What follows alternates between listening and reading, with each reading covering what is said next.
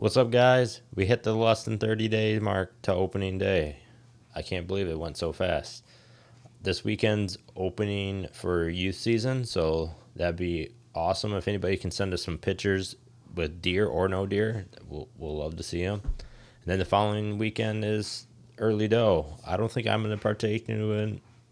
Um, I just don't have time. I, I think I would rather just save my time, do all my honey-do list, and uh, get all my work done. Save it for opening day. And then, uh, if anybody wants to give us a five-star review on Apple or Spotify, that'd be greatly appreciated. That be it just helps us boost us in the algorithm to help you know find new listeners and all that. That would be greatly appreciated. So this episode was uh, kind of a new thing for us. We did a video slash phone call with Rob Yarmart. Probably fucked that name up real good, but uh, he's a really good archer and a really good hunter. We just sit down and we kind of break down how he progressed in his 3D archery and or just target archery in general, and then uh, kind of gives us a really good bow tips and you know tuning tips I mean, he breaks it down pretty good for us to, you know, even some simple stuff and and all that. And then he just uh, mentions his his uh, out of state hunts and all that, and how he broke that down and did the process of that, and what he has going on. So I really appreciate him coming on here. And uh, if you guys have any suggestions on people you want to come on here or whatever, just let us know. We got some people in the works right now, so but everybody's really busy before season, so I understand. But I hope you guys enjoy the episode. This is the Generations to Hunt podcast, where the goal is to learn together and further the culture of hunting.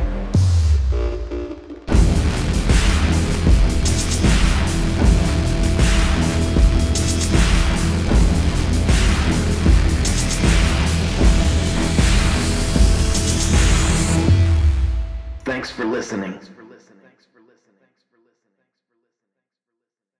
No problem. Yeah, if you guys have some specific questions, anything like that, again, I'm an open book, and uh, I, yeah, I- I'll just keep talking. Yeah, So, we'll rabbit we a, we'll rabbit hole. It doesn't matter. Like Yeah, I'm sure questions will more than likely come up as you're talking. Uh, probably more Okay. from me than him, as I know a lot less about this side of hunting than I do actual deer.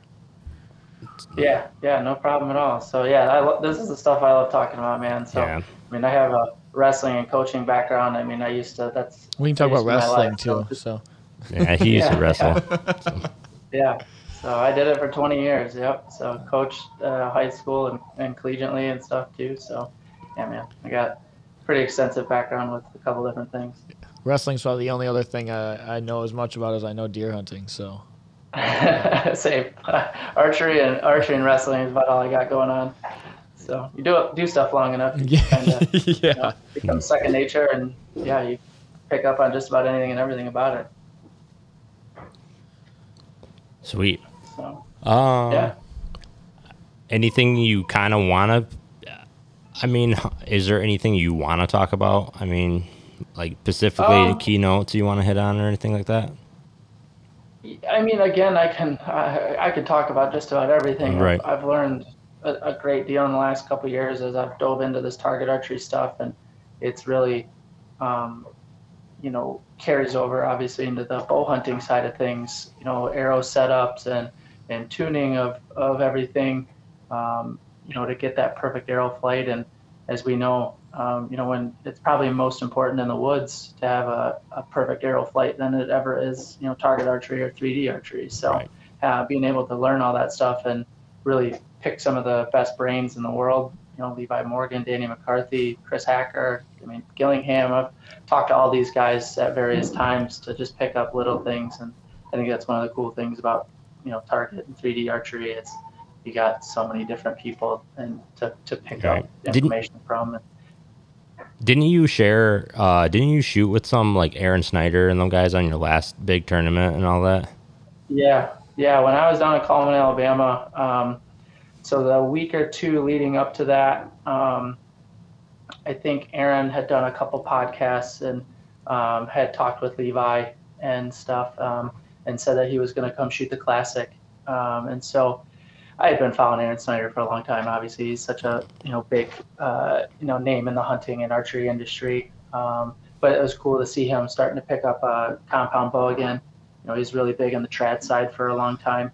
Um, so yeah, it was cool to see him starting to pick up a, um, a compound in a lot of his social media posts and such. So um, him and I, I don't remember what it was. Um, maybe it was an Instagram story or something like that. Him and I got to chatting through DM, and um, I think I posted like a release photo. I had had a couple of my favorite releases that I was using and stuff, and he had told me to punch it. And I said, "It's funny you say that because I've been punching and command shooting for the last year, and I haven't shot. You know, I've shot better than I ever have."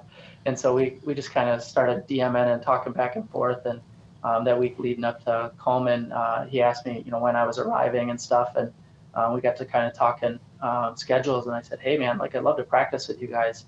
You know, it'd be cool to catch up and and uh, meet you in person. And he's like, yeah, so let's let's get together. So um, yeah, I got in on um, Wednesday night, got to the practice range and stuff Thursday, and I think he arrived Thursday morning and stuff from his flight uh, from Wyoming because I know he's opening up the new uh, Kifaru location um, out there. So so yeah, we got um, got there and got some practice arrows and stuff in, and then um, my buddy Levi Reitzma um, out of Middleville, uh, him and I traveled together, all the ASAs and stuff. Uh, we were going to go shoot the GPO, which is a 10 target. Um, it's a separate competition um, for score at these tournaments. Um, you can shoot it as many times as you want. it's like 20 bucks an entry. Um, but you're only competing against the people in your class. There's a 40 yard course and a 50 yard course. So if you're a, a 45 yard class, you're shooting the 50 yard, you know, course. So, um, but you can shoot with anybody. It's kind of like our IAAs around here. Right. You know, you can just team up with uh, four or five people, or you just get dropped in and go shoot with uh, a group if that's the only time time slot you got. But they have like tee times and stuff because it gets so busy as well. Um, so yeah, um, uh, Levi and I were going to shoot the GPO, and um, Aaron and Levi Morgan and Justin Hanna um, were like right behind us. I said, "Hey, you know, if you guys are going, can we join you? I mean, you can have five people on this on this at a time." And they're like, "Yeah, sure, let's go for it." So yeah, that's pretty cool. Yeah. the first arrow I got to, I got to shoot first on the first target. First arrow, I was I was really nervous.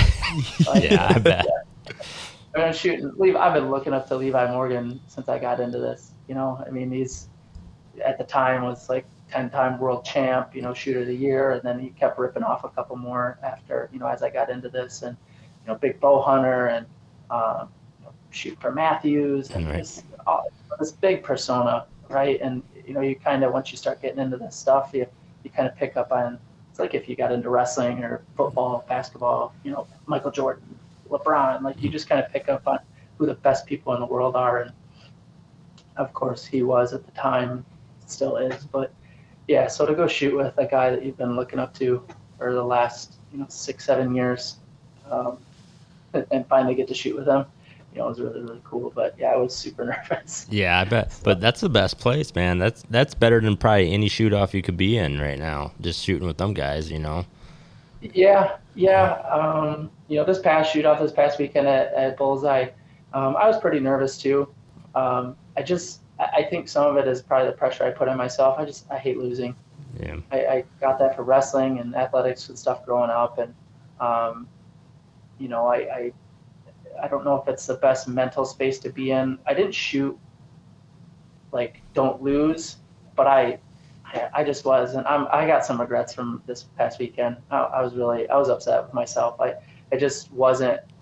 I executed great shots. I just was aiming scared. I aimed just a little bit low, like just on purpose, aim safe and and not, um, you know. And with the unknown game too, I was dialed in. I knew every one of those targets in the shoot off. Um, once we ranged one of them, I was within a half a yard of every single one. Wow. Yeah, so like I knew the yardage and stuff. I just was a little, just in case I was off, and you know, I just aimed a little, yeah, a little too conservative and didn't pick up any twelves, and so yeah, I know that like when you go for like the 14, sometimes you're like like subconsciously like trying to pull towards it like oh if I miss I want to go towards the you know the the eight or the ten. Well, you can't do that. You know what I mean? Because when you you think about that, you're subconsciously gonna pull auto. You should just you know sometimes you just gotta go Yeah. aim for that spot. So, but I think Yeah, this is I talked to Chris Hacker about that. It's like, you know, we talk about. I asked him, do you do you practice shooting 14s? You know, because he's in a shoot off quite a bit. I mean, you got to know where they're at on the target. Um, you know, know where how you hold on them, things like that. And he goes, you just get a number and you aim right at it like it's the most perfect number you've ever got in your life. I mean, you just aim hard at it and you just you go for it. Like you just you can't second guess yourself. So um, yeah. So again, it was a learning experience. Right. Well, I watched you, and you seemed to do really good. So, and that was really cool. I, I, I- don't travel a lot for the, the to see a shoot off, and that was really cool. So I'm glad local places are starting to do that and bring people, you know, to more to shoots and all that. So Yeah. Well, you've been you you did. I think you did the video for the five spot shoot and stuff. Yeah. uh, this past winter, and I've hel- hosted some Smackdowns at um, Oakland County, and you know we shoot them at some indoor tournaments around the state, and I think that's literally some of the best. If you're in the competitive side of archery, that's some of the best atmosphere that you can get. It, it's a lot like you know shooting free throws with the game on the line, national championship or world championship on the line. Like you can't simulate that feeling um, of pressure and, and you know the atmosphere. Um, so these smackdowns and stuff that we host, I mean that's the closest I can get to a, a shoot down with some of the best in the world, and we get some really good guys here Oh, in yeah. Michigan. So to sit there and go toe to toe with them, even if it's at 20 yards, but you're trying to hit a penny or a dime, I mean you can't miss. And Right. so to have that kind of pressure and, and stuff and continually put yourself in those situations is has made me grow so much and I know people around me that talk about it too that you know you got to put yourself in those situations if you're going to try to grow and and make yourself a, a something in the sport so um, yeah continually trying to push yourself and put yourself in those situations is key yeah, and I, I had one buddy. He shot a clean round in that that tournament at Oakland, and uh, he lost by X count with a hunting comp, and I was just like. It's got to be so devastating to to shoot such a clean round and then you just get blown out by by X's and all that. And I mean, it, yeah. it's such a challenge and but you gotta yeah you gotta put yourself in them uncomfortable situations to to better yourself so. Yep. Yeah exactly but i think we had some pretty good stuff uh i think you if you just want to just introduce yourself and we'll just kind of edit it in there and all this i think everything uh, we've been recording for like 10 se- or 10 minutes already but i'll probably just like I figured yeah it's already already some great stuff so i mean so all right yeah um so you want to like start off name and location yeah like for sure you, you just go your way All right. Uh, yeah, uh, my name's Rob Yarmark. Um, I currently live in White Lake, Michigan. Um, been doing archery. I've been hunting for 15 years now, 20, 20 years, yeah, since I was like 14, 15 years old. Um, that was back before they made those uh, age adjustments. Um, I think now you can hunt when you're like 12 or as long as you got supervision. Yeah, my kid's like that. my kid's six, and I'm trying to convince him to uh, shoot a crossbow legal, like lethally enough that we can take him out. So, yeah, as long as Yeah. As They didn't have that back when I was, I mean, 12 years old was the age for, comp- for a compound, and I don't think you could hunt with a crossbow. And then um, my first year able to hunt was when I was 14 at rifle camp at deer camp. So, so yeah, I've been doing the hunting thing for 20 some years now, and then um, oh, picked up a bow when I was actually a senior in high school. Um, so I picked up a bow actually really late compared to some of my friends um, that have been bow hunting a long time, and um, did the whole bow hunting thing for, you know, for a while. And um, then a good buddy of mine, um, I, I worked in a shop here in Eastern Michigan um, for about a year when I moved back from North Dakota. And then, um, so of course you're in a shop setting, people are talking about, you know, hunting, of course, but then the target archery, you know, side of things got introduced to me and see people aiming at spots and shooting paper and all that in the, in the range. And um, so, yeah, you kind of got talking about like, ASA and IBO and all the differences and stuff. And um, of course, back then I'm sitting there, I'm not judging yardage. Like, why? I got a rangefinder. Like, why I could, why would I want to judge yardage? So I knew IBO right away wasn't the thing for me. So you know, a couple of the guys have told me about ASA and stuff, and then um, I finally got uh, in, introduced to it, um, invited to go shoot a, a indoor ASA at, at West Michigan Archery Center in Rockford. Um, so yeah, I went to that, um, and of course did absolutely terrible. I tried to hit the kill zone or where I would think I would kill every animal, and that's not where scoring rings and stuff are at most like most of the time. So it threw me for a loop, uh, you know, that first time. But I shot with uh, who became a good buddy of mine. His name's Chad Bennett. Um, he was a pro at the time for Mathews um, in the known category. Um, and so, yeah, he kind of took me under his wing a little bit for a while. Him and his, his now wife, Michelle. Um, so, yeah, they showed me kind of target archery and 3D archery and stuff and what, uh, you know, what all the equipment and stuff was and why they shot long bars and magnification in their scopes. And I basically got hooked after shooting a couple tournaments with him. You want to know a funny story? He's the reason why I did uh, my first 3D shoot too. I met him all really? the way up in uh, Petoskey, Michigan, on a job, and he he convinced me to really? go. To, yep, he made me go to my first 3D shoot. Did awful too. Shot the wrong target on the line. did terrible, but yeah, he's the same reason why I, I started 3D too. How did you shoot the wrong target? Yeah. Well, because at some targets you go through the line twice, and one time you shoot target two, and then the next time you shoot like target like like 11 because there's only 15 spots and there's yeah. 30 targets.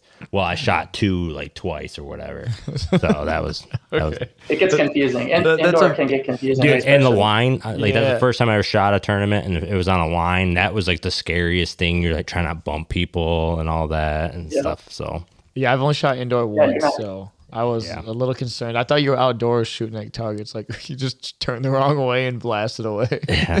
No, no, no. But sorry to interrupt. Yeah, it gets confusing.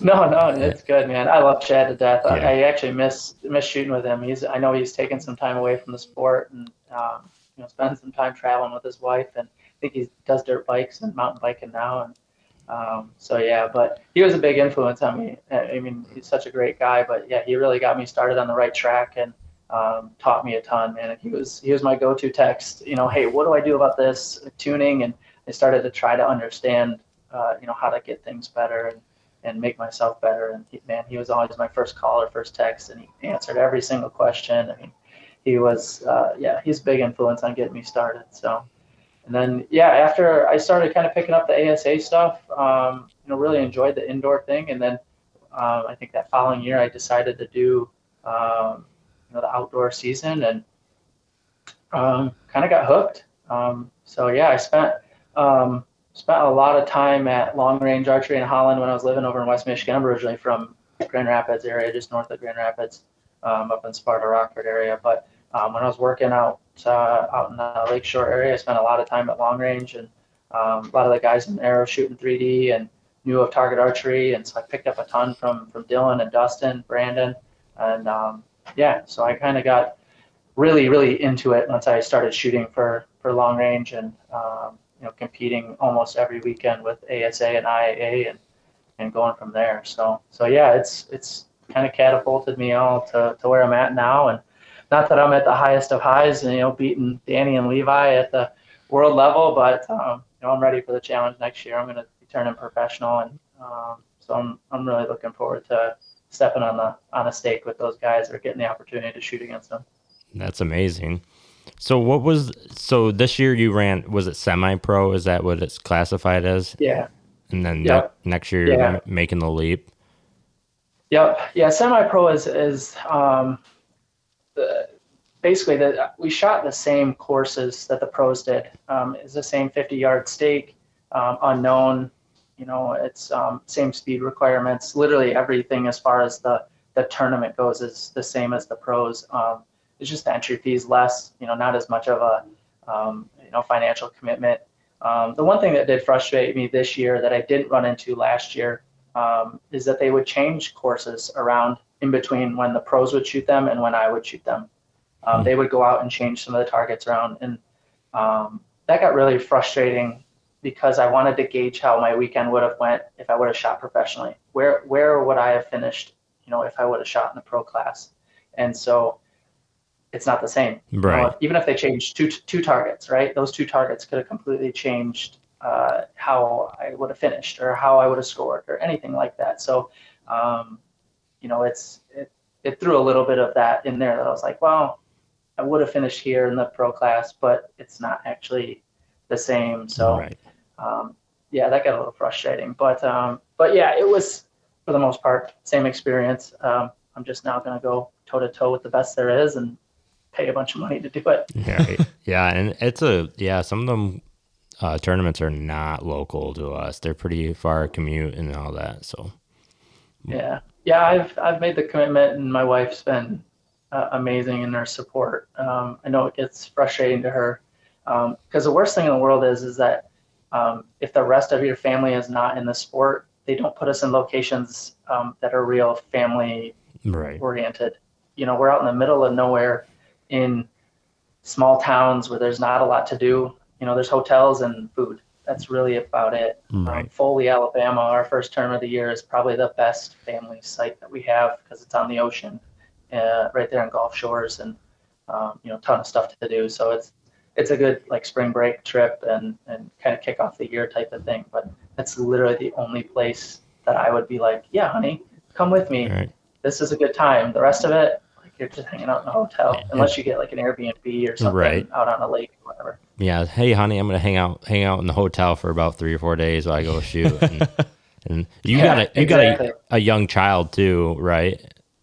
Yeah. Yes. Yep. I have a one year old daughter, a little over, older than one year old. So. Yeah so yeah, um, that's thrown a, a, loop into things. But again, I've I've pleaded with my wife, and I I gave up fishing. I mean, my boat is up at my parents. Um, you know, I I used to hunt, fish, golf, archery. I mean, I, I don't sit still. Um, so um, so yeah, I, I really I, I left my boat up at my parents' place up north. So I think I went fishing three times. That's the, the least I've ever gone fishing in my entire life.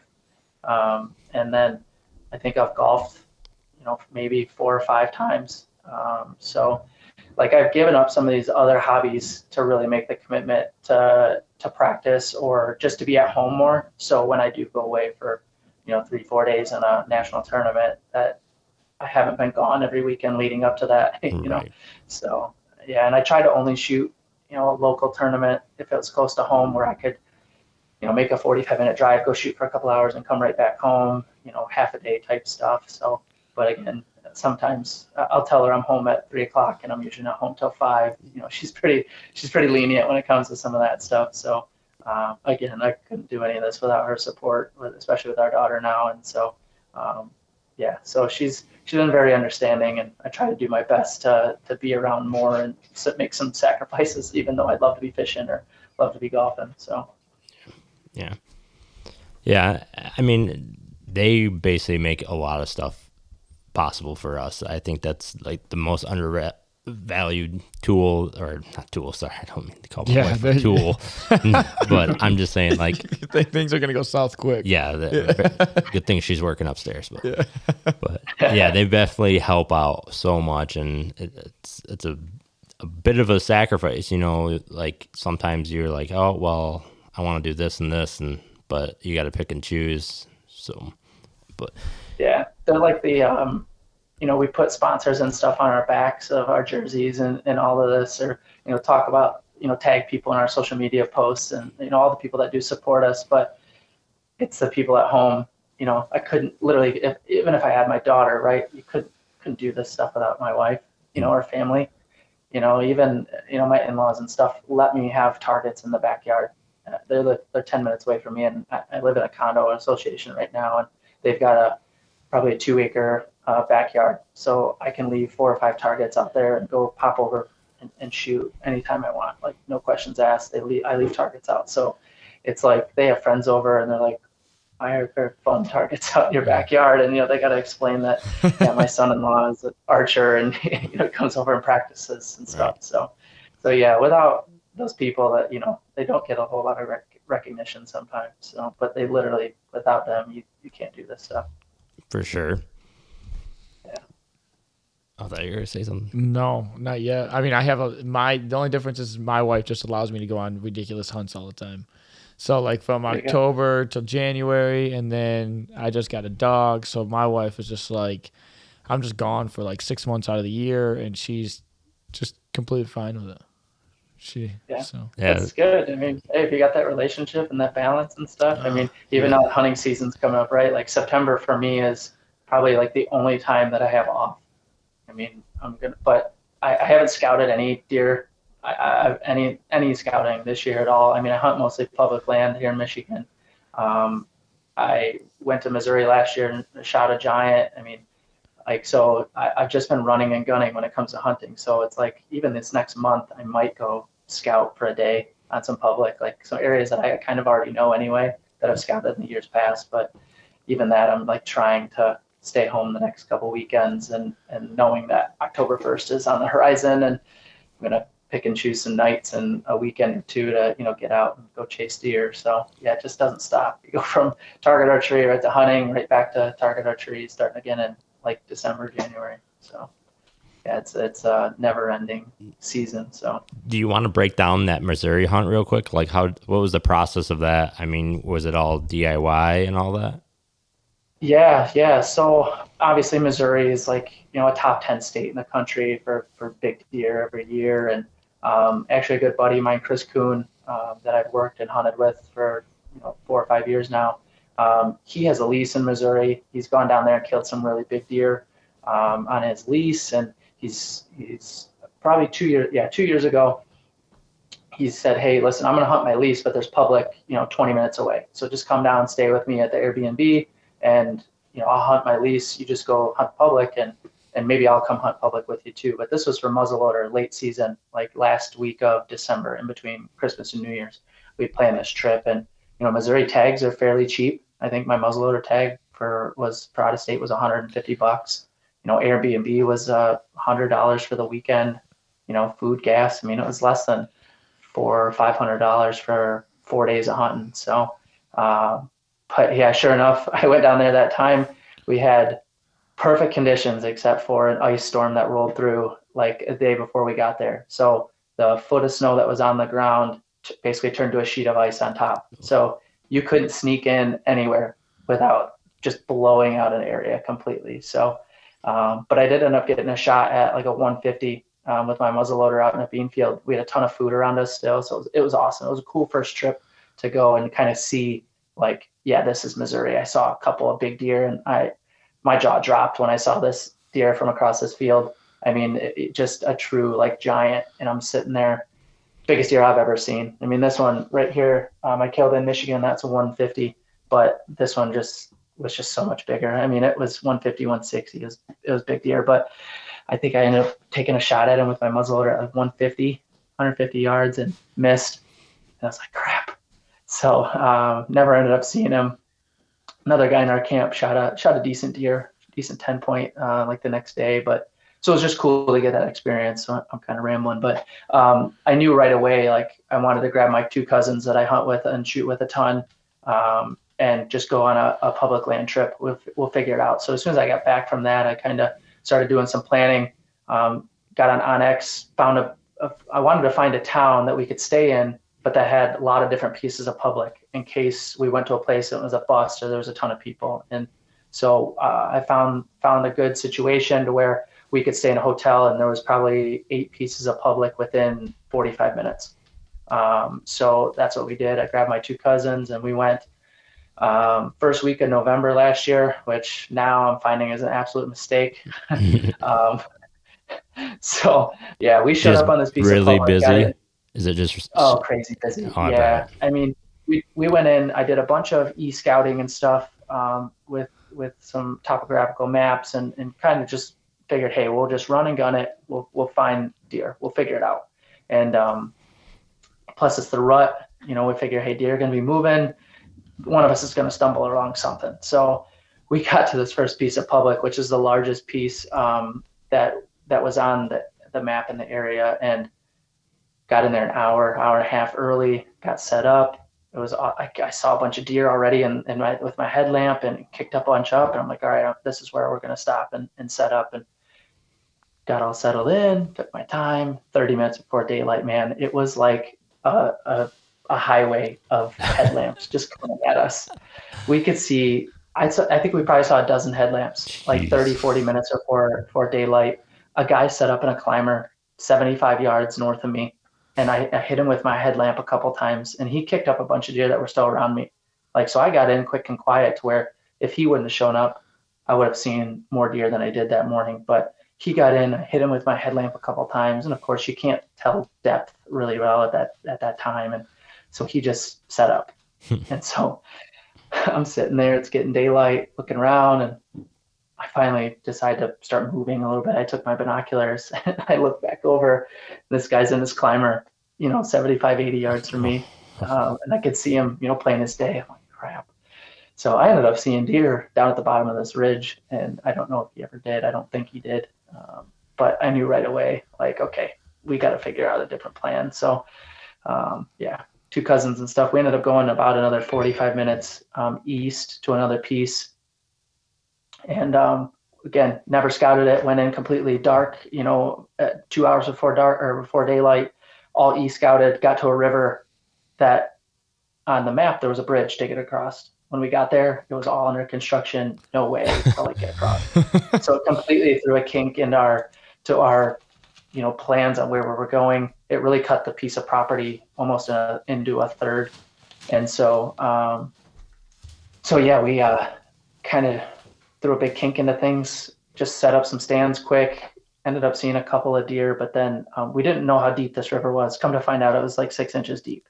It was oh. just like a really wide creek. Oh. so once once we figured that out, we actually used that because the wind the entire time. Used that, crossed the creek, got to the rest of the property. Um, last day, I I hadn't seen any bucks. Um, we had seen um, a couple of does. I had saw a couple of those. My two other cousins sat on food. There was a lot of standing corn and, and uh, beans in this area, even for November. Um, and so those guys had seen some bucks, but just didn't get a shot at anything. And um, I made a play um, to go sit closer to my cousin who had been seeing deer. Um, so I I went in deeper into a into a swamp on the edge of a bean field, and this bean field kind of was on a plateau, and then it dropped off like 15 feet um, down into the swamp. So I actually sat down into the swamp, texted my wife. Uh, it's it's 65 degrees at this point at, on the last day at like three o'clock in the afternoon. I'm texting my wife. She goes, you know what sucks? You're gonna come home with nothing. Da, da, da, da. It wasn't 30 minutes later, and I saw this body moving through this swamp, and I, I just kind of peek out around this tree that was in front of me, and all I saw was antlers. No. And I said, holy crap! It was like a no-brainer type thing. Just grab your bow, get ready. And um, I was 10 foot off the ground in my custom gear stand. Um, I was only two sticks high, and he started at 30 yards, and I drew before he even got to there, I knew I, I had ranged some areas. I'm like, okay, I should be fine with where my pin's set now. And I drew, and they walked right at me. So I'm holding, uh, holding a, a draw for probably a minute, minute and a half, and I'm shooting a TRX 34. I think at uh, with uh, 80 percent let off at 73 pounds or something like that. So you know, it was, it was, it got to a point it started to get uncomfortable. And I'm shooting my hinge. I always hunt with a hinge as well, and so um, he started coming at me, coming at me, and then he kind of just veered off just a little bit. And I shot him at 10 yards. I was almost like eyes to eye with him. I mean, he never even knew I was there. So, yeah, I smashed him, and he ran 20 yards and piled up. So it was unbelievable 30 seconds to have it all come unfold like that, especially when I was just really kind of mentally given up um, on the trip. You know, it was 65 degrees. It was November 3rd it was three o'clock in the afternoon. I was sweating to death, like just not normal rut weather um, and rut activity that we had, you know, thought we would be seeing. So, yeah, it um, it happened very fast, like that always does. What did score? Um, I got to get it back from my taxidermist, but um, Spencer, my cousin, and I measured it um, at 163 and, in two eighths, I think. So monster. Yeah, yeah, I can send you guys a photo. So it's on my social media. It ended up 14 points, um, split G2s. I mean, it was just a great basket rack, but like a, a tight, tall. Um, yeah, again, I I was losing it in the tree stand, yeah. and I had no cell service really. Like I'm trying to get a hold of like my cousins and my wife and my my my dad. Like you know, but I'm in and out of service and stuff. I literally am holding my phone, like trying to just get a bar or two to get service, and like what just happened like i'm i'm just i'm losing my mind in my tree stand yep. so but also trying not to blow a hunt for my cousin who's 150 200 yards yep. away i mean we did a, a, a, grunt test like how close are you and i hit the grunt a couple times and he could hear me wow. so um, yeah. So, what was the reasoning to, for you being like 10 foot up? Was it because you didn't want to get skylined or was it because of that ridge right there that was up there? Um so some of it was so I sat in a three trunk tree, um, you know, kind of almost like this, and I actually sat in the middle one. Um, and there was really, it got kind of skinny and, and there really wasn't much up above. So yeah, I probably could have got skylined, but um, I've been really kind of experimenting with that lower level hunting, that 10 to 12 foot range, you know, carry less sticks, get up a little quicker. Um, and this is honestly before I even started listening to Cody DeQuisto talk about him, you know, hunting that seven to eight foot, you know, 10 foot range, really, really low. Um, but so, yeah, I'd started trying to get comfortable doing that or kind of feeling it out and it never really gotten busted or anything. So, um, so yeah, I just I don't know. I, I probably was just hot and sweaty and just said screw it, and you know, it set my stand and it was like, all right, we're good. Plus, I think just again the contour of the tree, I, I knew I could blend in fairly well um, at that point. But I left my all my heavyweight. It was 31 degrees, 30 degrees that morning, so I had my my good heavier weight type stuff on for that morning sit, and I wasn't even planning on sitting all day. We started seeing deer at 10 a.m. And so my cousins and I were texting like, uh, okay, I guess we're gonna sit all day. I had half a Gatorade and a granola bar left for the rest of the day. so like wrestling mindset kind of came back in. I was yeah. I was like, hey, ration this out and like survive the rest of the day. So, um, so yeah. But again, at the 65 degrees that afternoon, like I really think that deer. I was sitting on the edge of, edge of a um, creek like reservoir that had some standing water. I really do think that deer was coming to get a drink um, at that time of the day. So um, again, that was just dumb luck. I can't say I scouted it and yeah. I found this great sign. I just, I, I knew where there's food. I knew where it was thick, a little bit of water, and some area that I could see pretty well. And maybe I was going to catch a deer going out to feed, you know, before coming out of the swamp before, you know, dark. And that's really all I was trying to take some knowledge with me and, and, and go after it like that. Yeah. I mean, the true testament of that is like you had a plan and it went to crap quick and you just kept going from the fly. Because a lot of people you know when they have a plan that doesn't go together. They just start pity partying themselves and then they just keep you know getting in their head and you know it happens to all of us but like they just basically count themselves out before it actually is over. And it sounds like you guys adjusted on the fly pretty good. I'm, i mean how did everybody else's trip turn out? Um, well, it's funny you mentioned that. So my one cousin Nolan, um, love him to death and stuff, but he hadn't hunted a whole lot of public land. And so, and I had known, you know, hunt public land, if you've done it enough, even the first couple of times, right, you're going to run into people. Yeah. I don't care if you've scouted it, there's just nothing you can do. And so, um, that really kind of gives you a different mindset of, hey, I got to be flexible. Yeah, I got to be able to run and gun. I got to be able to to not let my spirits get down if things happen again. It, it pisses us all off. Yeah. You know, you get set up in the stand, you get in there early, you do everything right, and then Joe Schmo shows up and and you know sits 60 yards from you, or you know walks right past you down a trail or something. So, um, so yeah, he, a couple of times he was not. Uh, he got flustered pretty quick, yeah. and it's just like, okay, man, hey, like we gotta we gotta just relax. Let's we'll wait till daylight. We'll hunt it for a little bit, and then we'll make a new plan. Like we'll figure it out. And so, um, so yeah, it, it's my experience of hunting some Michigan public land where you run into yeah. 100 people a year, um, you know, helped kind of keep keep us at bay. But those guys saw deer. Um, Nolan got the shaft uh, on again public land pressure. You know, he had a really good nine point um, that he was going to shoot coming his way, and then a guy was running his his hunting dog um, at like 5:30 you know, and so that, that deer got busted from a couple hundred yards away. Um, you know, that dog or that deer could hear dog and no one could see it up in his tree stand. And, um, but yeah, he was on a path right to him, he said, and hmm. just got bad, bad luck. Um, so, so yeah, they both ate tags. Um, I, I couldn't have done the trip without him. I mean, I got a bad right hip that I got to have replaced, and this deer was a mile and a half, two miles back from the uh, from the easiest access point. So I brought a deer cart with us, thank God, but those two drug that thing out for me. I mean, that was a big deer too, so I, I could have never done this, you know, trip DIY independently by any means. So deer carts um, are lifesavers.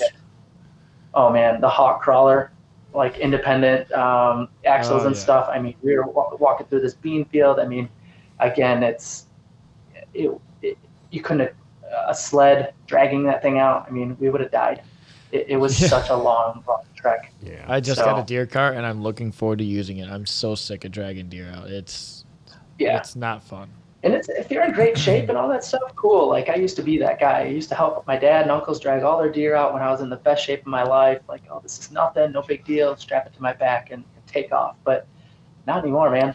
I mean, no. I, I I would physically hurt myself, pull something. I mean, you are. I hate to admit, I am getting older and stuff. I still have the the mentality and the heart of a 20 year old. Like, yeah, I can do it. But I'm realizing, hey, with my hip and you know back and some stuff, I I got I got to go home to a family. I got a job. Like, I can't be out just doing some crazy crap that my body's just not used to anymore. Right.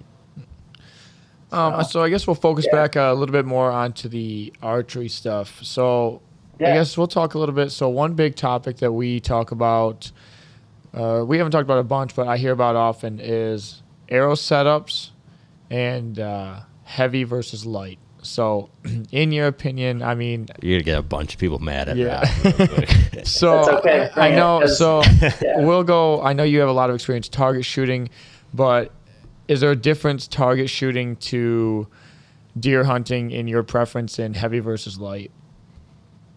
Um, it really just depends on the type of target shooting.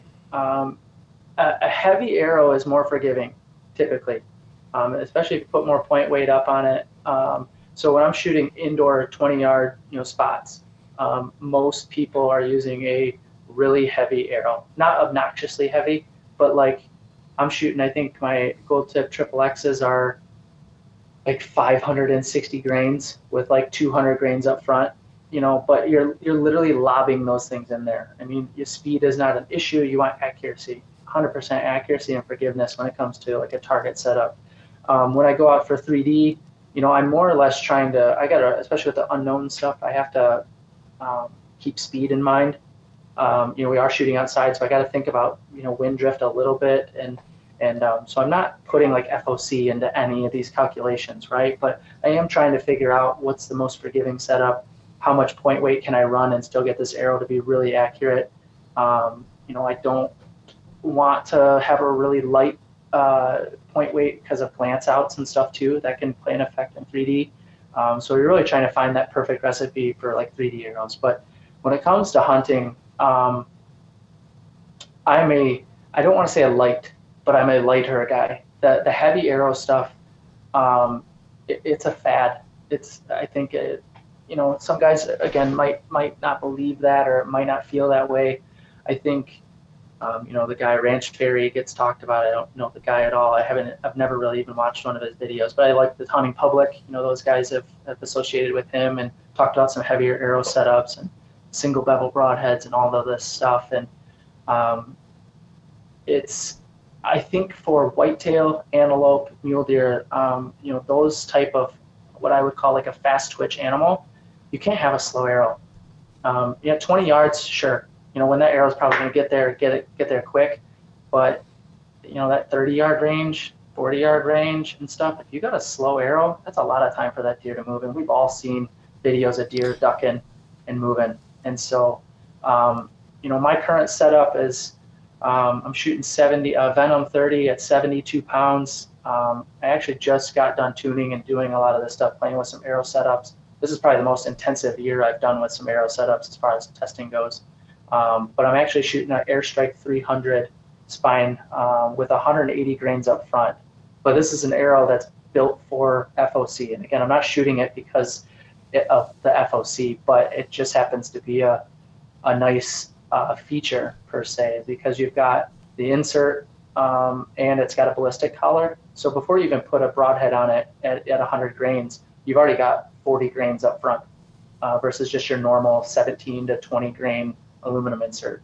So you've got that ballistic collar up there, which adds some. So even if I hadn't added any extra weight to it, I'd still be at 140 grains uh, up front, which is pretty good, I would say, um, FOC wise. Um, again, it's not something I even calculate or care about. It just happens to be a perk. Um, but then I actually added um, 40 grains of fact weight to the back of that insert. So I'm running a, a fairly heavy FOC arrow, 180 grains up front, but the arrow itself only weighs 430 grains. Okay. I, I have a fairly short arrow because I don't have a very long draw length. I have a 27 and a half inch draw length. I think my arrow carbon to carbon is 25 and a half inches.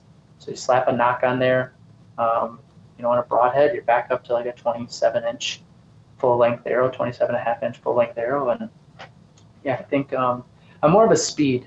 I, I, like to, I've learned this talking to, to you know, some guys and listening uh, to some of the best. You know, again, I, I like to go back to Levi Morgan, um, not to be a fanboy, but again, the guy's done it at the competitive level, but he's got one of the best hunting shows out there that's ever been produced. I mean, he's killing giant deer all the time. He's taking his target archery knowledge and, and uh, tuning and arrow builds, all that stuff, and applying it to you know whitetail hunting.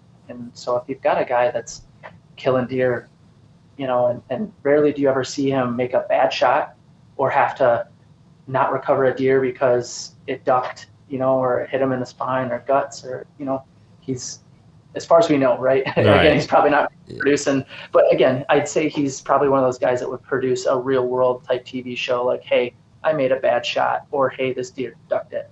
Right. Just don't see it, and I think a lot of that is too because he has good enough speed in his arrow. He's got well placed shots, and he's accurate, um, and he, you know, he makes good ethical shots as well. So, um, so yeah, I've I've been staying um, right in that 280 to 290 feet per second range. So I'll take my bow and then build an arrow off of that to try to get into that range. And I, some of it too is just my own little quirk. I like shooting long distance. So if I, I feel at that speed, I can get a tape that will give me enough clearance on my scope uh, with my rest and everything to shoot out to 100 yards.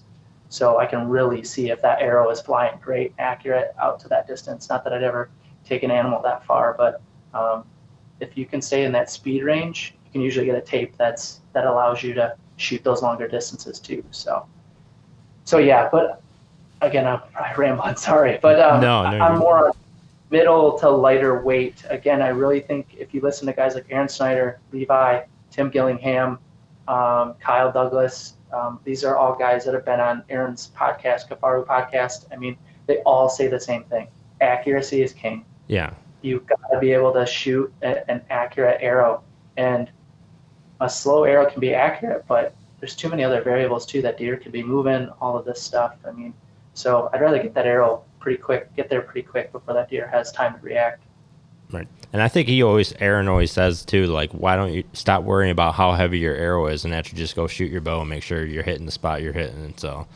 Exactly. I think I just shared a meme on, on Facebook the other day that said the hardest pill to swallow, or like hard pill to swallow, or something, is worrying that, or stop worrying about FOC and worrying about you know accuracy and, right. and where you're hitting the deer. I mean, I think that's just so true, especially in these last couple of years. You know, I think Joel Maxfield, uh, yeah, Maxfield, um, he's put out a ton of studies that again, Aaron Snyder and Levi, all these top guys have referenced. I mean, he's done the science to debunk the heavy arrow penetration tests and all of this stuff um, to really back that up. That hey, a good, accurate, medium weight, you know, decent speed arrow is doing just as much to that animal as a super heavy slow arrow. So nice. um, you've got some science now backing it up, uh, which is really cool. Um, so yeah, which I've always kind of those reports get pretty in depth. so right. I'll just go with what works for me, and that's where I've been with a lot of it. So yeah, and I always like people like, well, what if you hit that front shoulder or knuckle, and like why are you preparing for the worst? Like, I'm not going to put a roll cage in my truck just in case I, I might crash it one day. I mean, I'm right? just, I mean, yeah. I'm worried about just getting to point A and point B, you know? So don't prepare for the worst. I mean, so I think exactly. that's exactly. And I mean, I can understand that. Like, yeah, just in case I get the shoulder, I can understand that. But even if you just put, uh, again, my arrow that I'm shooting now, that's going to be at 280. Um, with a Swhacker on it, that'll blow right through a shoulder. I can almost guarantee it. Like I'm not going to go take a frontal through the brisket, but if I happen to clip that shoulder, I'm not worried about it. I know for a fact that my arrow last year on that Missouri buck, he was quartered to me, and I drew it right through the shoulder, right through the heart, um, at 10 yards, and I heard a big loud crack. I mean, I know it went through that shoulder because when I gutted it, I could find I found a bunch of pigment and bone, but um, and that arrow didn't pass all the way through. It got about three quarters of the way in and then popped right back out. Um, and again, it went 20 yards. It got through that shoulder, got in the uh, vitals, and, and came right back out, but it did its job. And so, um, you know, again, if you're accurate with your shot, that's all that really matters at the end of the day.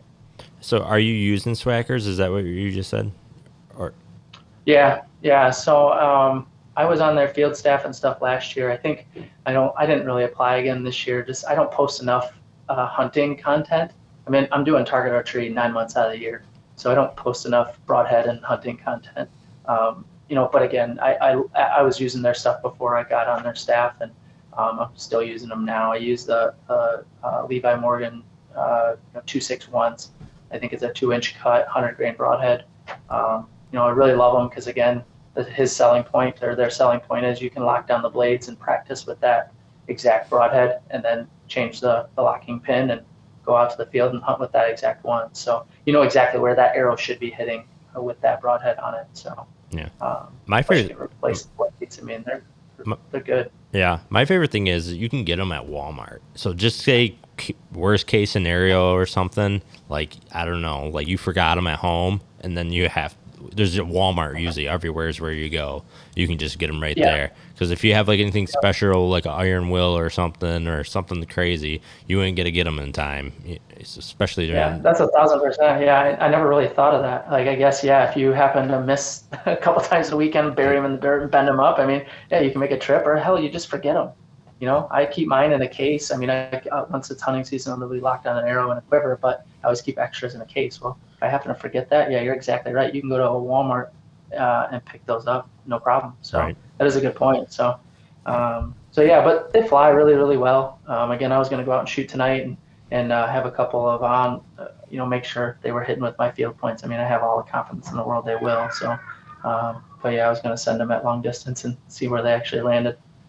Yeah, I'm jumping on a couple of fads this year. So I did switch to a heavier arrow. It's I would say it's more middle class. I think I'm around 440 total, and then I only have like 50. I added 50 grains up front, not including the tip.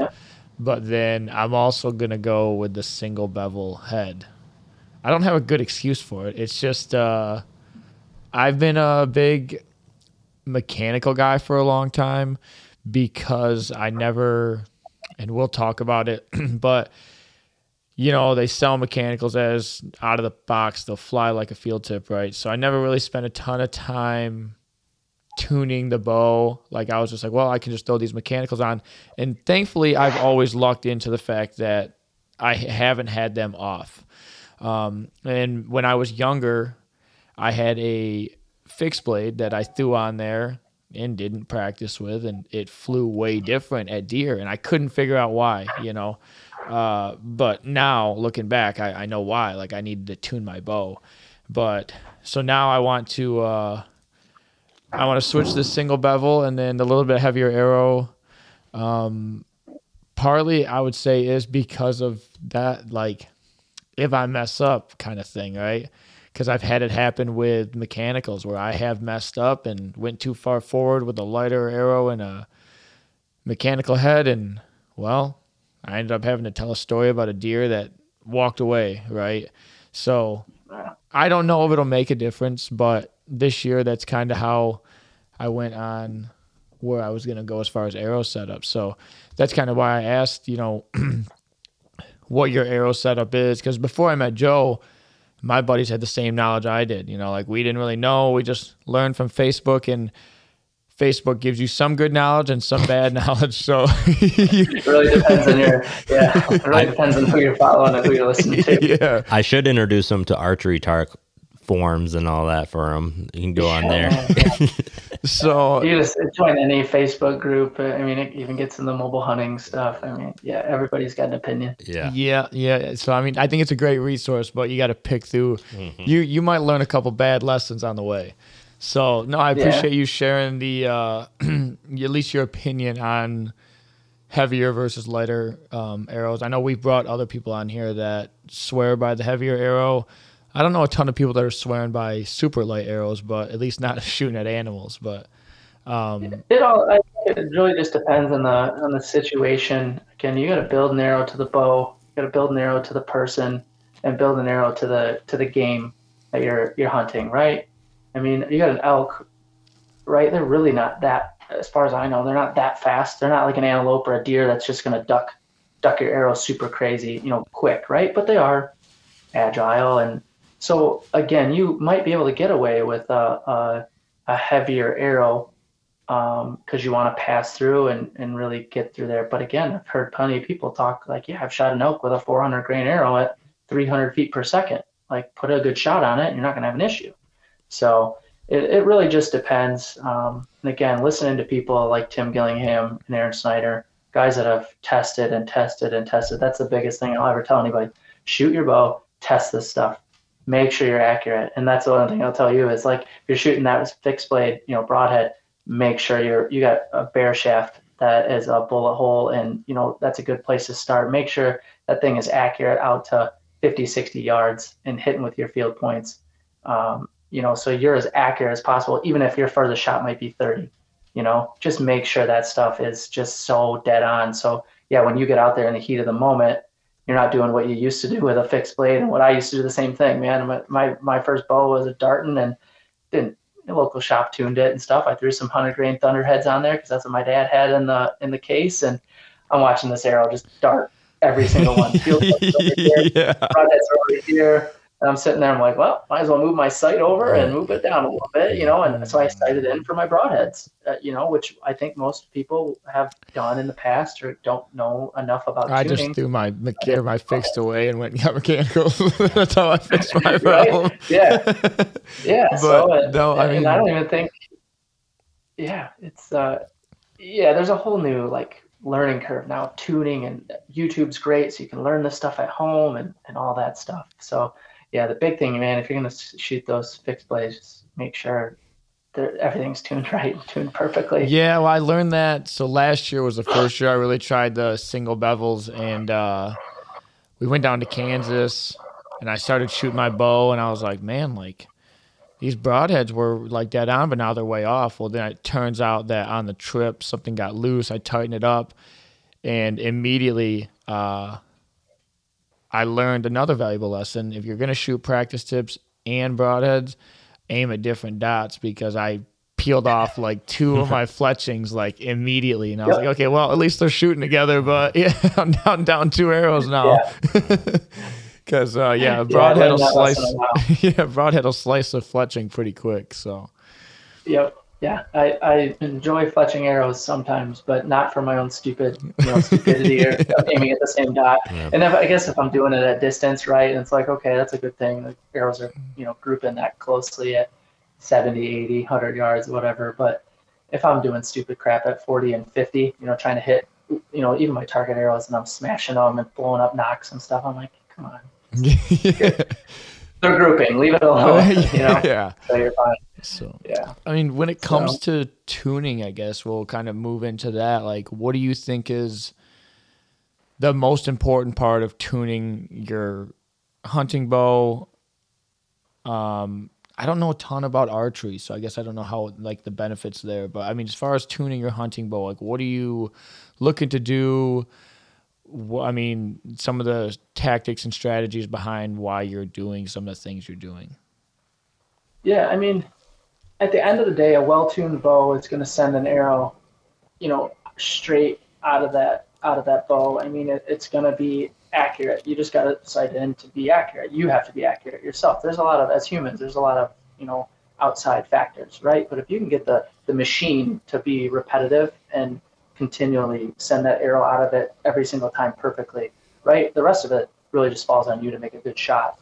Um, so so yeah, I mean, when it comes to hunting, and just I guess any of our archery stuff, I mean, your draw length is so important, and I'm finding that as my years and I gain more experience, you know, really down to even the an eighth of an inch, a sixteenth of an inch, you know, twisting a cable, um, you know, one direction or the other, um, when you're when you're really messing with stuff. I mean, I can feel that now. I know that I just put a twist in the cable and can feel that extra little bit of draw length um, just in where I anchor and D-loop length, you know, all of these certain things um, that you can play with um, to make little adjustments and really get that thing dialed in and get that bow fitting you perfectly. But um, having a good shop, you know, of people that are knowledgeable with the basics and they're like actually knowledgeable with stuff. Again, I just set up a bow for a buddy of mine out in Iowa because um, he just said that he's got nobody to go to. Like Iowa's the biggest hunting state in the in the world, and he said there's not a decent pro shop within an hour and a half to two hours of him.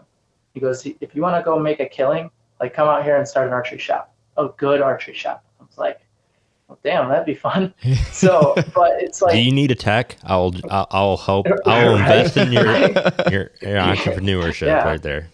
yeah, exactly. So it's like, but he's telling me that, I'm like, man, it just blows my mind. I mean, I'm sure there's guys out there that just know enough, right? But if you're gonna have a business and be an archery tech, I, I would just hope that you you really know your stuff and you're setting draw lengths correctly. You're you know telling guys some decent form habits. Again, everybody's form could be a slight you know variation, but there's a lot of the same um, you know factors, you know anchor points and um, you know releases and all of this stuff that are somewhat the same. So um, so yeah, I mean your draw length is huge. Um, you know, making sure you're you're consistent with your anchor points, whether that be your release hand on your face. I don't care where it's at. You know, you got guys with Cam Hanes that put their thumb all the way back here. Um, you got guys that'll just draw their knuckle and put it underneath their ear. I lock down here on my jaw. I mean, depending on the release that you're using, all of this different stuff. So, um, you know, just making sure that you can be consistent with whatever you're doing. Um, and then that way the machine's consistent if you're consistent you know those you're going to get consistent results. And that's what we're always trying to, to chase and fight whether it be target archery or you know we're hunting. Um, so yeah your your draw length the island it into your poundage and stuff um, again if you're over poundage uh, on your bow you're going to struggle with your draw and all of this stuff. And um, you know it's really not going to be that enjoyable of an experience. Um, so so yeah, and then even getting down into like stabilization, I still don't know that much about it, but playing with weight and trying to figure out how to get that pin to sit um, as still as possible. Um, you know, so you're really just trying to, to trying to get everything to fit you as best as possible. Um, you know, a bow and archery equipment is like the perfect pair of shoes. It's not going to fit the same person over and over and over again. I might be able to pick up my cousin Nolan. I've got his bow hanging here in my shop. Um, him and I are the same anchor point, same uh, peep height, right? But his his kisser button is half an inch different than mine. So I took his kisser button off because I borrowed his bow for a weekend. Mm-hmm. So like I, I, didn't have to move his peep or anything, but like those little variances are just different between everybody. And mm-hmm. then how you hold the bow and uh, grip, all of this stuff just is is such a big factor. So um, I know I kind of went down a rabbit hole no, there, but yeah, we uh, are we're known for rabbit holes here, so you're right yeah, on track. Yeah, and to to, to reach uh, like kind of, I know sometimes these pro shops, especially like in September, it's hard for them to to give you all this stuff and you know try to when this is their busiest season they're trying to just get a lot of people out the door. I mean it's not like they don't care about you. It's just hard for them because this is their busy season and how many people are going in there a week before opening season say, "Hey, I need new strings on this bow" or something like they're like, "Well, I'm open all year long," and you come in a week before opening season. So like that's yeah. like the only reason you should go to an archery shop in September is to reload on the exact arrow that you've been shooting all summer because you blew them up and we're busting them up and stuff. To pick up more broadheads because you've you know you want the ones you've got are dull or you know get more blades and stuff pick up camo, uh, you know, maybe get some, maybe a new stabilizer or something, you know, but again, to go into a shop in September, like you just said, when it's their busiest time of the year, hunting season's right around the corner, they're likely not going to have the strings you need if you're getting custom strings or aftermarket strings. They got to order them. Those are going to be a couple weeks. Then they got to put them on, retune it. All, and you're exactly right. They're not going to be able to give you the time that you deserve as a customer. Some shops will, but then they're almost at a disadvantage because now the hour and a half that it just took them to get you set up and tuned and all this stuff, they just let six other customers, seven other customers out the door, right? They just right. lost five hundred dollars in in in, uh, in gear sales or something. Yeah. So again, it's I've worked in a couple shops. I've worked at Long Range. I worked at the shop over here in Detroit. I mean, it's never going to change. Right. Yeah. But it's like if I can put out the PSA of go get your new bow in February or March when they're not busy. Go get your new arrows or go get refletched in June. you know, July when you've still got some time to go before, go get your new strings in, in May, Right. you know, so they've got time to order them and set it back up and they can give you, you know, all of that time that you deserve as a customer, as a paying customer, um, you know, to get it tuned and get it fit and get it dialed right back in. So you're, you're good to go come your elk trip, your, your out of state archery trip, you know, whatever it might be. So yeah, it's, it's crazy that people still show up and buy a brand new bow, you know, two weeks before season Yeah. and, and then go, go drop, even if they're dropping $2,000, you know, they, they're just going to go shoot, um, you know, for two weeks, you know, Yeah. I think I could do it. I'm not the best in the world, but again, I've, I've shot enough bows, I've shot enough archery. Yeah, I could set up a bow today and be hunting with it tomorrow morning, uh, you know, if I had my marks, you know. So I, you know, I've done that so many times, uh, set up bows and stuff like that. But, you know, somebody who doesn't have a lot of experience showing up two weeks before season still mind boggles me. Yeah. And the simple fact is, like, you got to support these shops because, like, because some of us don't have bow presses at home. I don't have a bow press, and then if you don't support these shops, I mean, uh, unfortunately, we had Hunters Den. They shut down, but they just reopened, so that was a good sign, you know. But when that shop went down, I had one more shop, and then other than that, the closest one was like an hour and like 25 minutes. You, you know, we got to get to the point like Iowa, you know, Michigan, such a prevalent place. You're you're gonna run out of these places if you don't support them. So you gotta you gotta go to them. I mean, it's sometimes it's nice to order stuff offline and it comes right to your door, but sometimes you you know you pay the extra five bucks and stop in your shop and just get the arrows there or whatever. Or you know, if they don't have it there, then order it online or something like that. But you gotta support these because go ahead. Oh, go ahead. Uh, it's I was just gonna say. I mean, I still go buy you know stuff at, at a couple different archery shops. I'll pop into. I mean, um, I usually go see Jamie Drouillard down at Adams down in Milan.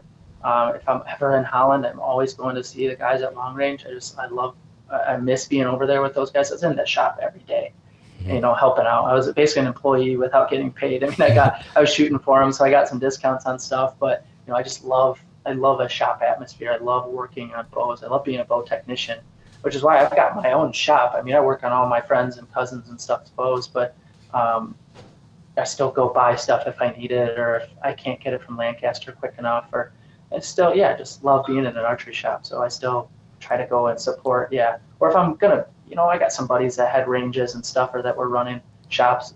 Never charged me for range time, but I made sure to buy something. You know, give it, get that money back to them somehow. You know, buy a T-shirt, buy a hat, just do something if they were giving me a favor. So I, I tried to go out of my way to, to throw some money at them, you know, Right. even if they aren't making a ton of money on range fees and all that stuff. But yeah, you're exactly right. Uh, I can't say like Detroit for anywhere else I've been, Detroit or Metro Detroit area, it's got to be the most saturated place when it comes to archery shops. Though for being such a industrial or metropolitan place, I mean, within where I live, there's within 45 minutes I can be at like six different shops. Yeah. So it's like, and it sucks because I'd love to open my own shop someday, but it's so saturated here that I probably couldn't get bow contracts unless I wanted to sell an odd, you know, brand or something like that. I probably, you know, there's too many close to Right. here that, yeah, we've already got people. We don't want to step on their toes. They've been a dealer for 20 years. So, and it's like, okay, so it's like, it's a, it's a gift and a curse. You know, it's awesome that, yeah, I could be at a bunch of different ranges and a couple different shops really, really quick, you know. Um, but again, they also kind of maybe hurt each other and cannibalize each other. That, yeah, there's so many that close. Right. Well, it sounds like we got to go to Iowa. Yeah, I'm sure we'd all be super disappointed about that. Yeah. Yeah. if I could convince Yeah, my I- wife it blew to, my mind. yeah, if I could convince my wife to move to Iowa, um, we would be there yesterday. Yeah. He said that again. My buddy, his, his name is Rendo, um, and, and so he uh, he said the closest place that he goes to is um, either the shop that the guys from THP have gone into a couple times out in Iowa that they put on their YouTube channel, or Scheels. I think there's a Scheels in like Nebraska or something um, cl- within like two hours of him. Like he has to make a trip He has to go a whole nother for the day, Yeah, that's right? Yeah. crazy. yeah and it's like mind blowing and so um, so yeah to have to travel that far versus what we have here in michigan where again within an hour you could be at another Yeah, I'm already bitching that. I have to drive an hour tomorrow because I'm an idiot and I'm going. I, I choose. I chose to go. there. I have a bow shop that's only 15, 20 minutes from my house. I'm just not a big fan of the things they do, so I went to another bow shop. But yeah, an hour doesn't seem like a bad idea when you got to travel to a whole nother state to get to. right. Yeah. Yeah. And that's the thing too. You go to people that you trust. You know, archery stuff and setup. If you're not knowledgeable or not knowledgeable enough, you're going to go to people that you trust. Uh, that hey, I've had great results with every bow this guy set up for me. He's never steered me wrong. The money that I've spent with him has been worth it. So yeah, you're always going to go back uh, to the people that you trust. I mean, I have, um, you know, four four shops that I have good people at that I've shot with that I know really really well. They carry good equipment and things that I trust. So when I tell somebody, yeah, you should go pick this up. Well, where can I get it? I can usually rattle off. Well, where do you live? You know, I can usually rattle off a shop that I would trust that's fairly close. So, um, you know, it's good to have those relationships and, and stuff too. But yeah, I've, I've found that, um, you know, I've found about three to four shops that I feel really comfortable sending people to. Uh, so that's usually where I, where I either go spend my money or I'm sending people that go spend theirs. So. Right. And it's pretty easy yeah. in archery. I can tell you that you can spend a lot of money real quick. yeah, it does not take much. Luckily, everything I buy is on sale, and almost they gave it to me. Right? That's what I tell my wife. yeah. Yep, exactly. Yeah, yeah. I, I swear. Yeah, anytime now. I mean, I'm I'm usually buying and selling stuff on Facebook and groups, and like I just sold a sight, shipped it out this morning. I mean, I try to always offset my costs. That's one thing I think that maybe be a good point to tell people whether they're getting into target archery or hunting equipment or just archery in general. Right, it is an expensive sport. If you walk into a pro shop and want to go pick up a flagship bow with good set of arrows and um, stabilizers, a sight, and all this stuff, you're going to be in fifteen hundred, two thousand dollars, and you better be ready for it quick. You know, in an hour. Yeah, it, it, yeah. There, there goes there goes the the paycheck. But like, even myself with some of my target bows, uh, my hunting bow that I'm shooting this year. I'm not under contract yet um, with anybody, um, but I picked all this stuff up used. I mean, you can get last year's model for 50%, 60 per, or you know 40, 50% off.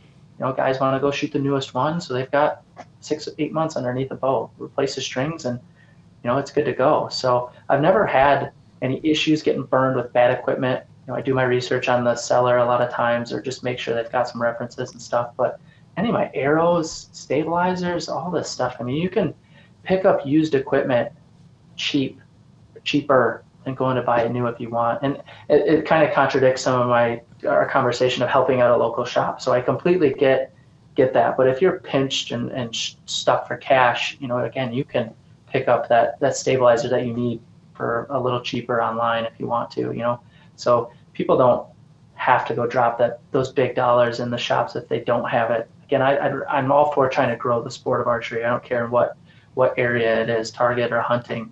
Um, so again, it, if you can go afford to spend the money in the shop or, or go to a, a lesser costing bow and equipment, great, go do it. Go buy it out of the shop, go support that shop. But if you have to, you can find used equipment.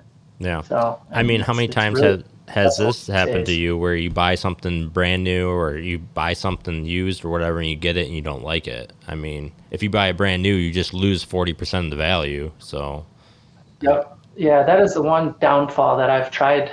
Um, you know, I've tried to figure out an entrepreneurial mindset of how I can make some side money with archery.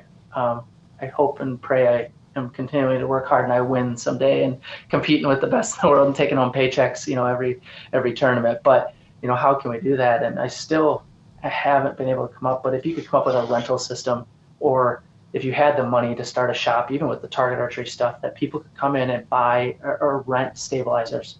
Uh, stabilizers is a huge thing, right? I don't know if I want to try a 27 or a 30 inch front bar on my on my uh, on my target bows, or a 12 or a 10 or a 15 inch sidebar on it? Do I want to try V bars? All of this stuff. Uh, my V bar setup that I have on my Altus right here, retail, um, seven eight hundred dollars, and three stabilizers. Yeah. And then adding all the extra weight that that doesn't come with it. Weights are absurd. I mean, you're probably in almost a grand.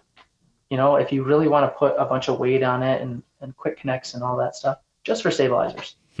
I mean, it's unreal. And then if I didn't like it, if I don't find that that works for me, well, now I got to go and sell it for 75% of what I just paid for it. I just lost a bunch and, you know, it stinks. So I'm, I'm still trying to think out a way or how you could come up with a system to have people try things. I know some people have tried it with releases and stuff, but um, yeah, it's it's uh it's an area in archery that I think needs to be um, needs to be addressed.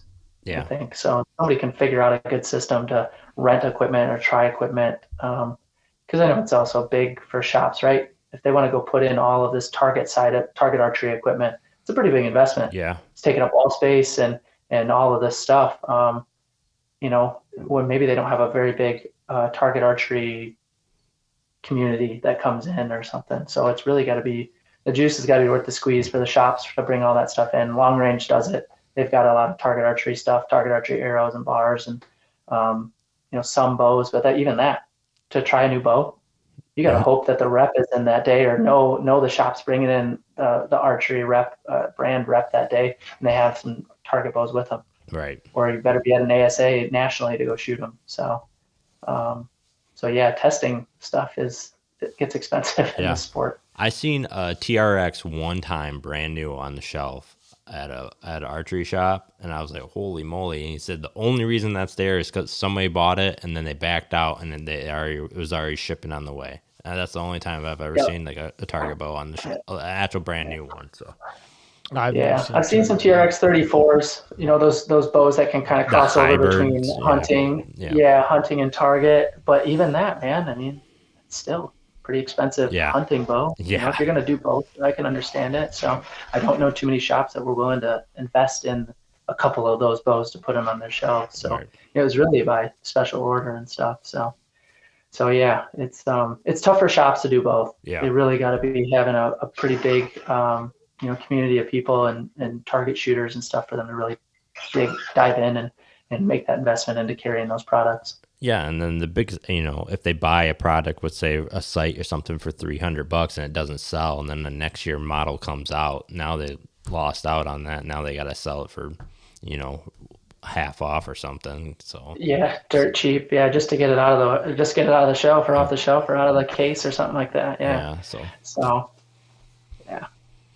Well, is there anything else you want to talk? I mean, I know we could probably talk for hours, but I don't want to keep you too long yeah. and all that. So, no, it's all good. Um, yeah, I'm just uh, I'm excited for hunting season to come up. I mean, again, I feel this is probably the least prepared scouting wise I've got you know coming up. But again, I've got some really good public pieces that I've I've hunted a lot. You know, I've got pins. onX is great to be able to remember a lot of that um, you know intel and stuff, and then but again, I've probably never done more testing when it comes to my hunting equipment.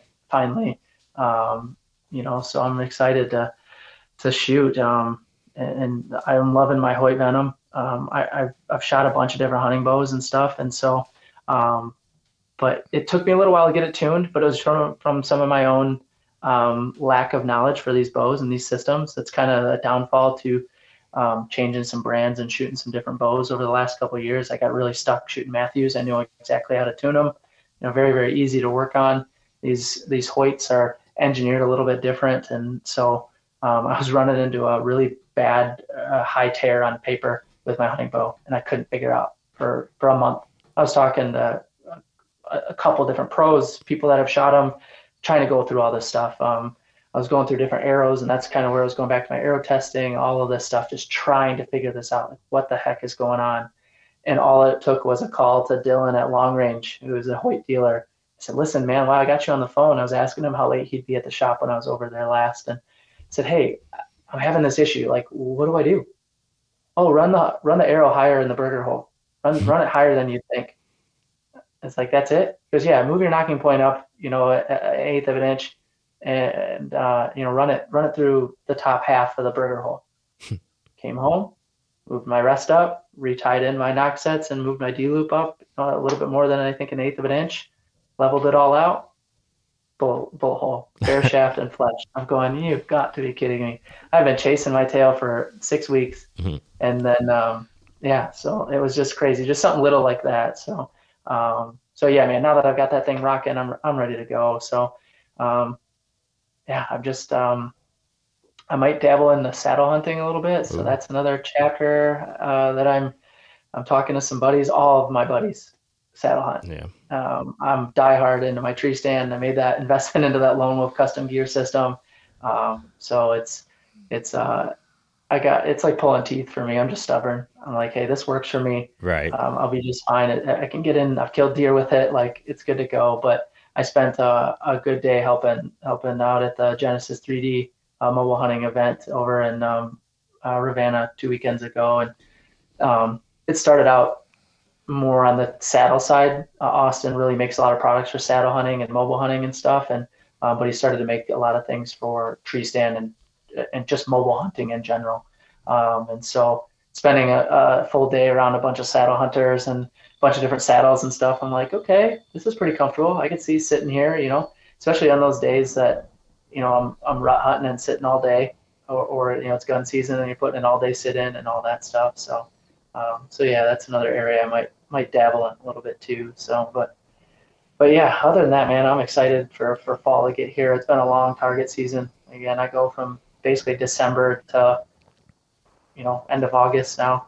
Um, so it's it's a long, long target season and um, a grind. So yeah, I'm ready to go sit in a tree stand and soak up the super fast three months that we get. So do you plan on going to Missouri again? If my stinking cousins would stop bailing on me. So my one cousin just bought a house. Uh, my other cousin, uh, he just got a new job, and I think he's eaten up some some vacation time already this year. So you know, those two guys are my my best friends, and I travel and shoot with them as be- as best or as most as I can. And um, so they've got some stuff, and you know, I my wife again is a saint. She she knows I love hunting, uh, and I, I work hard at it. So when I ask her, say, hey, I'm going to go to Missouri for a couple days, she's usually pretty cool with it. So um, you know, I didn't figure the guy with a kid and uh, you know, a wife at home would be the one that can still get to go. Those two don't have kids or anything like that. So um, to get back to it, um, it's kind of up in the air right now. Um, I'm not quite sure. Um, I really don't want to go back in mid to late October to early November again when all those people were there. I kind of want to go um, that first week, but even then, first weekend might be just an onslaught of people.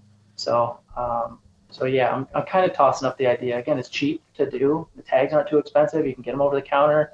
You know, hotel for a couple nights or sleep in the back of my truck. You know, if the weather's nice enough. So, so yeah, it's up in the air. I'm leaning towards no, to be honest, um, just because I don't want to go by myself. I couldn't get a deer out right now if I tried um, by myself. So I'm trying to nudge some buddies like, hey, what's your interest level like? Would you want to go for a couple days, a weekend trip type of thing? So yeah, the hardest part so about we'll the DIY hunts or just out of state hunts in general is finding committed individuals that'll go with you. So no, I'm headed yeah. down to Missouri, but it's not going to be quite DIY. We're going through an outfitter, so a lot less work, yeah, a lot more money. Yeah, that deer behind me right there, that ten point came from Nebraska. That was my first outfitter experience. Um, it was a, a, I would say a semi-guided. You know, hey, they, they told us where deer were at, and these are the stands we want you to go to. So um, you know, so there was that. But, um, you know, uh, they pulled deer out of the field for us, like all that stuff. They wanted to, you know, keep the areas protected from gut piles and coyotes and all that too. So, um, if I'm being honest with you, I paid way too much money.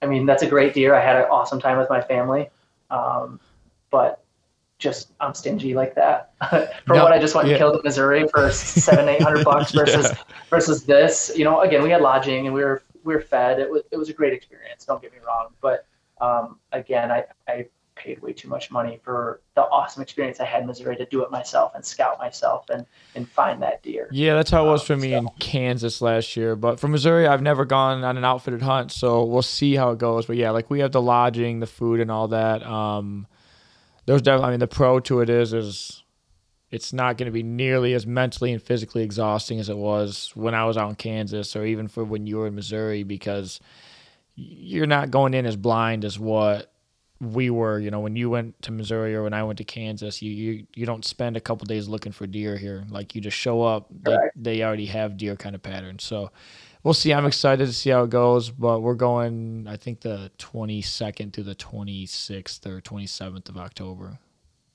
Okay.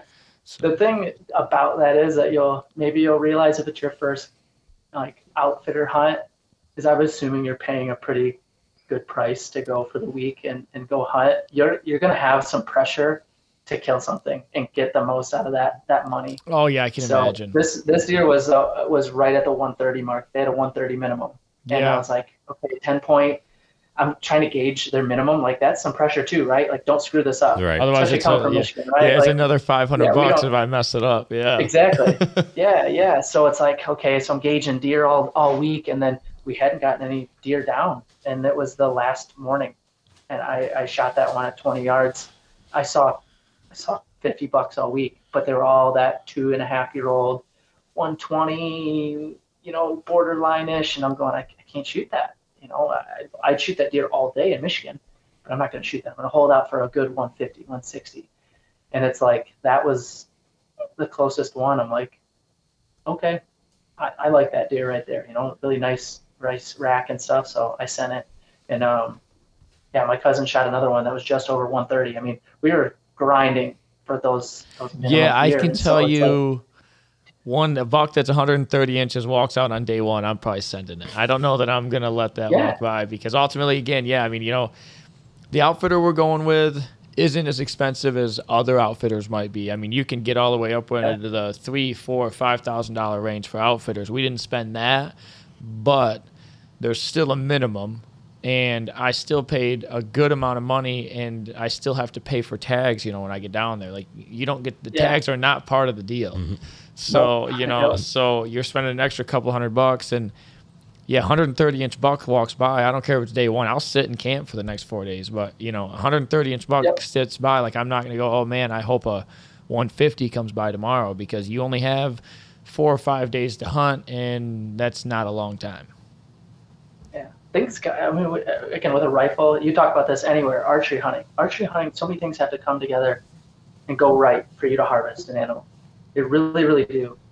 And so, even if you're in a window that you've paid a couple grand to do for four days, the again the pressure you you feel it. Yeah. I don't, I don't, I didn't like it. I, mean, it's like, man, I'm waiting. I'm like, okay, where is that 150? You've showed us pictures. You know, we know that these deer are here. Where are they at? Where are they at? And you know, we went at late October. They were starting to rut a little bit. Uh, you know, we saw some chasing, but we thought, man, we missed it. We missed it by a week. You know, again, so things got to line up, just phase wise and all that stuff. So, so yeah, man, I hope you're successful. I mean, it's it's awesome time to do it. Again, it's a good camaraderie trip. You know, all that stuff. I'm sure you're going with some buddies and, and family or something. But so yeah, but it's not something I'll probably go spend the money to do. Again, uh, the DIY thing, I just get way more enjoyment out of chasing it down myself. You know, I'd rather come up empty, spend half as much money, and be exhausted at the end of the week from just grinding it out and not, you know, not finding it. But man, just like last year, when those puzzle pieces align, even if I just got stupid dumb luck and happened to be in the right place at the right time, I mean, that just felt so much better. You know, than Yeah. deer down, call out outfitter, you know, come drag them out.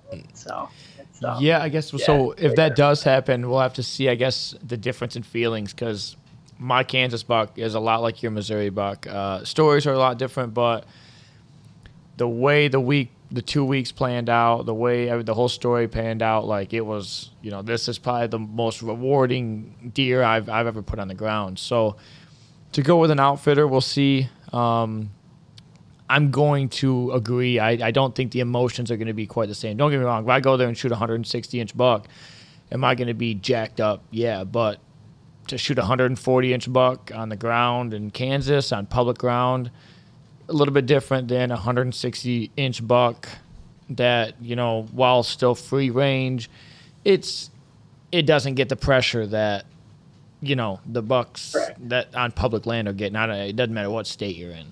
So there's a lot more Yeah. things that got to come together for you. You got to find deer, you know.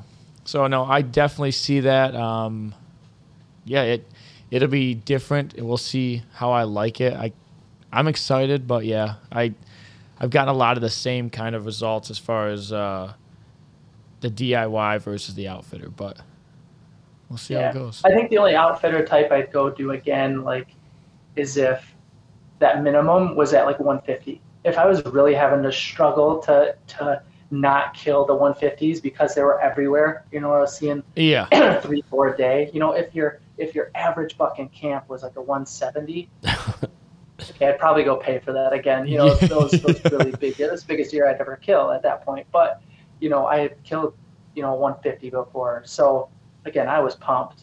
You know, but uh, again, that I was there to go shoot 150, 160 inch deer and you know, we weren't seeing them like we were supposed to. You know, again, we just missed the time, and I was like, hey, you know what? I'm not leaving here empty-handed. So if I see a decent deer, I'm sending it. So, and that's exactly what I did.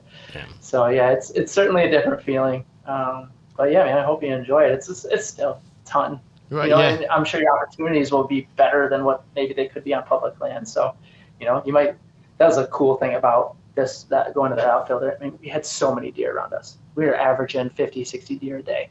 I'll be honest. If I get that, that'll be nice. Because in Kansas, I seen uh, six deer in two weeks, so it wasn't very yeah. many. yeah. Same so. man. Yeah, I mean, it was it was cool. Just another like side story. I mean, one of the stands that I killed that deer out of, and I hunted it a couple times. They got so used to hunters getting dropped off that they would just stage in the cedars. Like middle of the day, it's two o'clock. The the guide comes and drops me off on the side by side I know where the stand is. It's well marked. I go back and walk up and, and ascend the tree and get in the tree stand.